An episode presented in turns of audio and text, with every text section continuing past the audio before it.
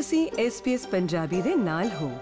ਹੋਰ ਜਾਣਕਾਰੀਆਂ ਪ੍ਰਾਪਤ ਕਰੋ svs.com.au/punjabi ਉਤੇ।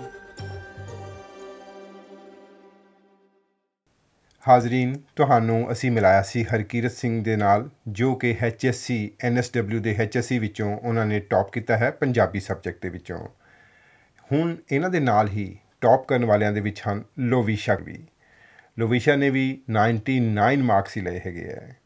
ਤੇ ਇਹਨਾਂ ਕੋਲੋਂ ਵੀ ਜਾਣਦੇ ਆ ਕਿ ਇਹਨਾਂ ਨੇ ਤਿਆਰੀ ਕਿਵੇਂ ਕੀਤੀ ਕਿਹੜੇ ਕਿਹੜੇ ਸਬਜੈਕਟਸ ਇਹਨਾਂ ਦੇ ਸਟਰੋਂਗ ਸੀਗੇ ਕਿਹੜੇ ਕਿਹੜੇ ਸਬਜੈਕਟਸ ਵੀਕ ਸੀਗੇ ਤੇ ਕਿਵੇਂ ਇਹਨਾਂ ਨੇ ਤਿਆਰੀ ਕੀਤੀ ਤੇ ਅੱਗੇ ਭਵਿੱਖ ਵਾਸਤੇ ਕੀ ਕਰਨਾ ਸੋਚਦੇ ਆ ਇਹ ਪੰਜਾਬੀ ਲੈਂਗੁਏਜ ਵਾਸਤੇ।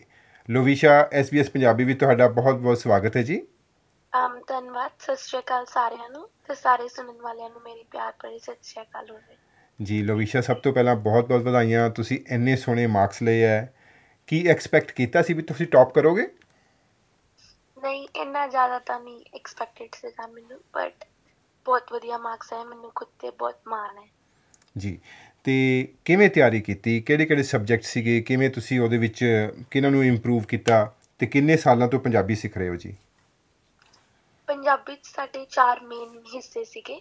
Um ਇੱਕ ਸਪੀਕਿੰਗ ਦਾ ਲਿਸਨਿੰਗ ਦਾ ਰੀਡਿੰਗ ਦਾ ਤੇ ਰਾਈਟਿੰਗ ਦਾ। ਸਪੀਕਿੰਗ ਮੇਰਾ ਸਭ ਤੋਂ ਸਟਰੋਂਗ ਹਿੱਸਾ ਸੀਗਾ ਤੇ ਰਾਈਟਿੰਗ 'ਚ ਮੇਰੀ ਸਭ ਤੋਂ ਵੀਕ ਸੀਗੀ। ਤੇ ਹੌਲੀ ਹੌਲੀ ਰੋਜ਼ ਇਸ ਚੀਜ਼ ਨੂੰ ਪੜ੍ਹਦੇ ਕ- ਅਸੀਂ ਰੋਜ਼ ਲਿਖਣਾ ਸ਼ੁਰੂ ਕੀਤਾ। ਮਿਸ ਜੀਵਨ ਜੀ ਜੋਤ ਨਾਲ ਸਾਨੂੰ ਰੋਜ਼ ਇਹਨਾਂ ਰਾਈਟਿੰਗ ਦੀਆਂ ਪ੍ਰੈਕਟਿਸਾਂ ਦੇਣੀਆਂ ਸ਼ੁਰੂ ਕੀਤੀਆਂ। ਹੌਲੀ ਹੌਲੀ ਤੇ ਮੇਰੀ ਰਾਈਟਿੰਗ ਬਹੁਤ ਹੀ ਮਜ਼ਬੂਤ ਬਣ ਗਈ। ਤੇ ਕਿਹੜੇ ਸਕੂਲ ਜਾਂਦੇ ਸੀ? ਤੁਸੀਂ ਦੱਸਿਆ ਕਿ ਜੀਵਨ ਜੋਤ ਤੁਹਾਡੇ ਮੈਡਮ ਹੈਗੇ ਸੀ। ਸਕੂਲ ਕਿਹੜਾ ਸੀ ਤੁਹਾਡਾ ਪੰਜਾਬੀ ਦਾ? Sports Hills high school C and New South Wales languages ਵੱਲੋਂ ਸਕੂਲ ਸੀਗਾ। ਠੀਕ ਹੈ ਜੀ। ਤੇ ਨਾਰਮਲ ਸਕੂਲ ਕਿਹੜਾ ਤੁਹਾਡਾ? ਨੇਗਲ ਕਾਲਜ ਬਲੈਕਟਾਊਨ ਇਹ ਵੀ ਪ੍ਰਾਈਵੇਟ ਸਕੂਲ ਹੈ? ਹਾਂਜੀ। ਤੇ ਇਹਦੇ ਵਿੱਚ ਪੜ੍ਹਦੇ ਹੋਏ ਤੁਹਾਨੂੰ ਪੰਜਾਬੀ ਮੇਨਟੇਨ ਕਰਨ ਵਿੱਚ ਕੋਈ ਆਪਣੇ ਸੱਭਿਆਚਾਰ ਨੂੰ ਉਜਾਗਰ ਕਰਨ ਦੇ ਵਿੱਚ ਕੋਈ ਪ੍ਰੋਬਲਮਸ ਤਾਂ ਨਹੀਂ ਆਈਆਂ?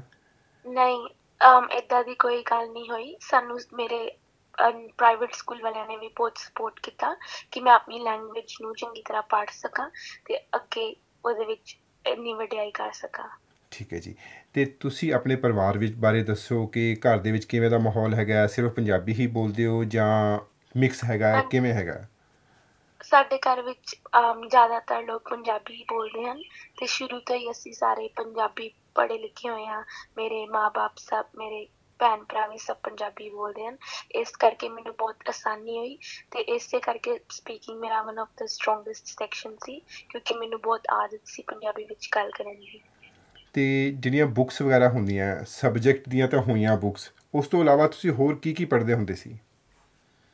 ਮੈਂ ਪੰਜਾਬੀ ਦੀਆਂ ਕਾਫੀ ਕਿਤਾਬਾਂ ਪੜ੍ਹਦੀ ਹੁੰਦੀ ਸੀ ਐਕਸਟਰਾ ਕੋਈ ਫਿਲਮਾਂ ਦੀਆਂ ਕਿਤਾਬਾਂ, ਕੋਈ ਇੱਧਰ ਉੱਧਰੋਂ ਜਿਹੜੀਆਂ ਲਿਖੀਆਂ ਹੋਈਆਂ ਕਿਤਾਬਾਂ ਮੈਂ ਲਾਇਬ੍ਰੇਰੀ ਚੋਂ ਬੋਰੋ ਕਰਕੇ ਪੜ੍ਹਦੀ ਹੁੰਦੀ ਸੀ ਤਾਂ ਕਿ ਮੇਰੀ ਰੀਡਿੰਗ ਇੰਪਰੂਵ ਹੋਵੇ ਤੇ ਹੋਰ ਜਦੋਂ ਸਾਡੀਆਂ ਕੋਈ ਅਸਾਈਨਮੈਂਟਾਂ ਹੁੰਦੀਆਂ ਸੀ, ਮੈਂ ਐਕਸਟਰਾ ਬੁੱਕਸ ਪੜ੍ਹਦੀ ਸੀ ਤਾਂ ਕਿ ਮੈਨੂੰ ਜਿੰਨੀ ਤੋਂ ਵੱਧ ਨੌਲੇਜ ਮਿਲ ਸਕੇ, ਮੈਨੂੰ ਇੱਦਾਂ ਦੀ ਕੋਈ ਵੀ ਚੀਜ਼ ਘੱਟ ਨਾ ਲੱਗੇ।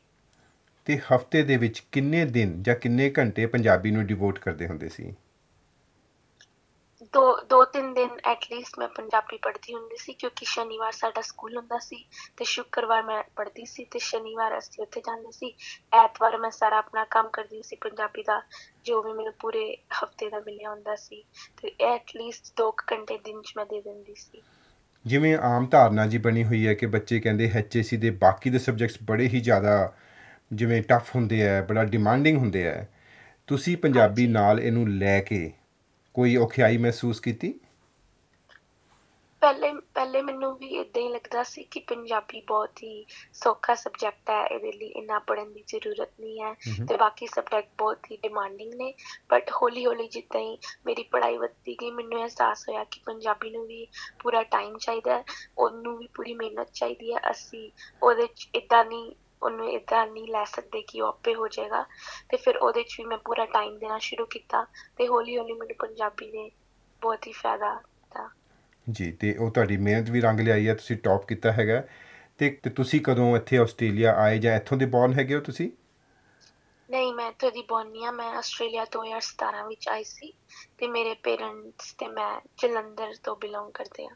ਠੀਕ ਹੈ ਜੀ। ਪੰਜਾਬ ਵਿੱਚੋਂ। ਤੇ ਆਪਣੇ ਰੂਟਸ ਨਾਲ ਹਾਲੇ ਵੀ ਜੁੜੇ ਹੋਏ ਹੋ?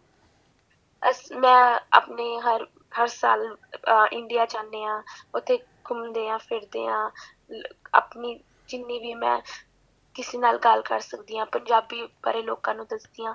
ਇੱਥੇ ਵੀ ਮੈਂ ਜੇ ਕਿਸੇ ਨੂੰ ਮਿਲਦੀ ਆ ਮੈਂ ਉਹਨਾਂ ਨੂੰ ਪੰਜਾਬੀ ਬਾਰੇ ਮੈਂ ਪੰਜਾਬੀ ਨੂੰ ਜਿੰਨਾ ਵਧਾਉਣਾ ਚਾਹੁੰਦੀ ਹਾਂ ਉਹਨਾਂ ਵਧਾ ਜਿੰਨਾ ਵਧਾ ਸਕਦੀ ਹਾਂ ਉਹਨਾਂ ਵਧਾਉਣਾ ਚਾਹੁੰਦੀ ਹਾਂ ਕਿਉਂਕਿ ਮੈਂ ਪੰਜਾਬੀ ਲੈਂਗੁਏਜ ਨੂੰ ਵੀ ਬਾਕੀ ਲੈਂਗੁਏਜਾਂ ਵਾਂਗ ਵਧਦੇ ਹੋਏ ਦੇਖਣਾ ਚਾਹੁੰਦੀ ਹਾਂ ਜੀ।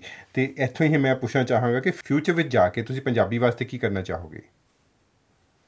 ਫਿਊਚਰ ਵਿੱਚ ਜਾ ਕੇ ਮੈਂ ਪੰਜਾਬੀ ਨੂੰ ਬਹੁਤ ਹੀ ਵੱਡੇ ਦੇਖਣਾ ਚਾਹਾਂਗੀ। ਹੁਣ ਇਸ ਲੈਵਲ ਵਿੱਚ ਮੈਂ ਸਿਰਫ ਜੋ ਮੇਰਾ ਹੁਣ ਇਸ ਟਾਈਮ ਲੈਵਲ ਉਹਦੇ ਵਿੱਚ ਮੈਂ ਜਿਹੜੇ ਮੇਰੇ ਤਰ੍ਹਾਂ ਦੇ ਬੱਚੇ ਆ, ਜੋ ਇਸ ਸਾਲ ਪੜ੍ਹ ਰਹੇ ਆ, ਉਹਨਾਂ ਨੂੰ ਮੈਂ ਕਿਸੇ ਵੀ ਤਰ੍ਹਾਂ 'ਚ ਗਾਈਡ ਕਰ ਸਕਦੀ ਹਾਂ ਗਾਈਡ ਕਰਨਾ ਚਾਹਾਂਗੀ ਤਾਂ ਕਿ ਉਹ ਵੀ ਪੰਜਾਬੀ ਨੂੰ ਇਦਾਂ ਹੀ ਇਹਦੇ ਵਿੱਚ ਇਦਾਂ ਹੀ ਇਹਦੇ ਵਿੱਚ ਤਰੱਕੀ ਕਰ ਸਕਣ ਤੇ ਫਿਊਚਰ ਵਿੱਚ ਮੈਂ ਪੰਜਾਬੀ ਹੋਰ ਜਿਹੜੇ ਮੁਕਾਬਲੇ ਇਦਾਂ ਦੀ ਚੀਜ਼ਾਂ ਹੋਣਗੀਆਂ, ਉਹਨਾਂ ਵਿੱਚ ਹਿੱਸਾ ਲੈਣਾ ਚਾਹਾਂਗੀ ਆਰਗੇਨਾਈਜੇਸ਼ਨ 'ਚ ਹਿੱਸਾ ਲੈਣਾ ਚਾਹਾਂਗੀ ਤਾਂ ਕਿ ਪੰਜਾਬੀ ਵੀ ਇੱਕ ਕਾਫੀ ਵਧੀਆ ਭਾਸ਼ਾ ਬਣ ਜੇ ਤੇ ਹਰ ਜਗ੍ਹਾ ਰੈਕੋਗਨਾਈਜ਼ ਹੋਣੀ ਸ਼ੁਰੂ ਹੋ ਜਾਵੇ ਜੀ ਬੇਟੇ ਬਹੁਤ ਅੱਛਾ ਲੱਗਿਆ ਇਹ ਸੁਣ ਕੇ ਇਹੋ ਜੀ ਸਪਿਰਿਟ ਹੋਏਗੀ ਤਾਂ ਸਾਡੀ ਪੰਜਾਬੀ ਭਾਸ਼ਾ ਬਹੁਤ ਹੀ ਪ੍ਰਫੁੱਲਤ ਹੁੰਦੀ ਰਹੇਗੀ ਚਲਦੇ ਚਲਦੇ ਇਹ ਦੱਸ ਦਿਓ ਕਿ ਤੁਸੀਂ ਵੈਸੇ ਫਿਊਚਰ ਵਿੱਚ ਕੀ ਬਣਨਾ ਚਾਹੁੰਦੇ ਹੈਗੇ ਹੋ ਕੈਰੀਅਰ ਵਾਈਜ਼ ਮੈਂ ਫਿਊਚਰ ਵਿੱਚ ਡਾਕਟਰ ਬਣਨਾ ਚਾਹੁੰਦੀ ਹਾਂ ਬਹੁਤ ਅੱਛਾ ਵੈਰੀ ਗੁੱਡ ਜੀ ਸਾਡੀਆਂ ਸ਼ੁਭ ਇਛਾਵਾਂ ਤੁਹਾਡੇ ਨਾਲ ਹੈ ਲਵੀਸ਼ਾ ਤੇ ਆਸ ਕਰਦੇ ਹਾਂ ਕਿ ਤੁਸੀਂ ਪੰਜਾਬੀ ਦੀ ਸੇਵਾ ਇਸ ਤਰ੍ਹਾਂ ਹੀ ਅੱਗੇ ਵੀ ਚੱਲ ਕੇ ਕਰਦੇ ਰਹੋਗੇ ਜੀ ਧੰਨਵਾਦ ਧੰਨਵਾਦ ਜੀ thank you thank you to everyone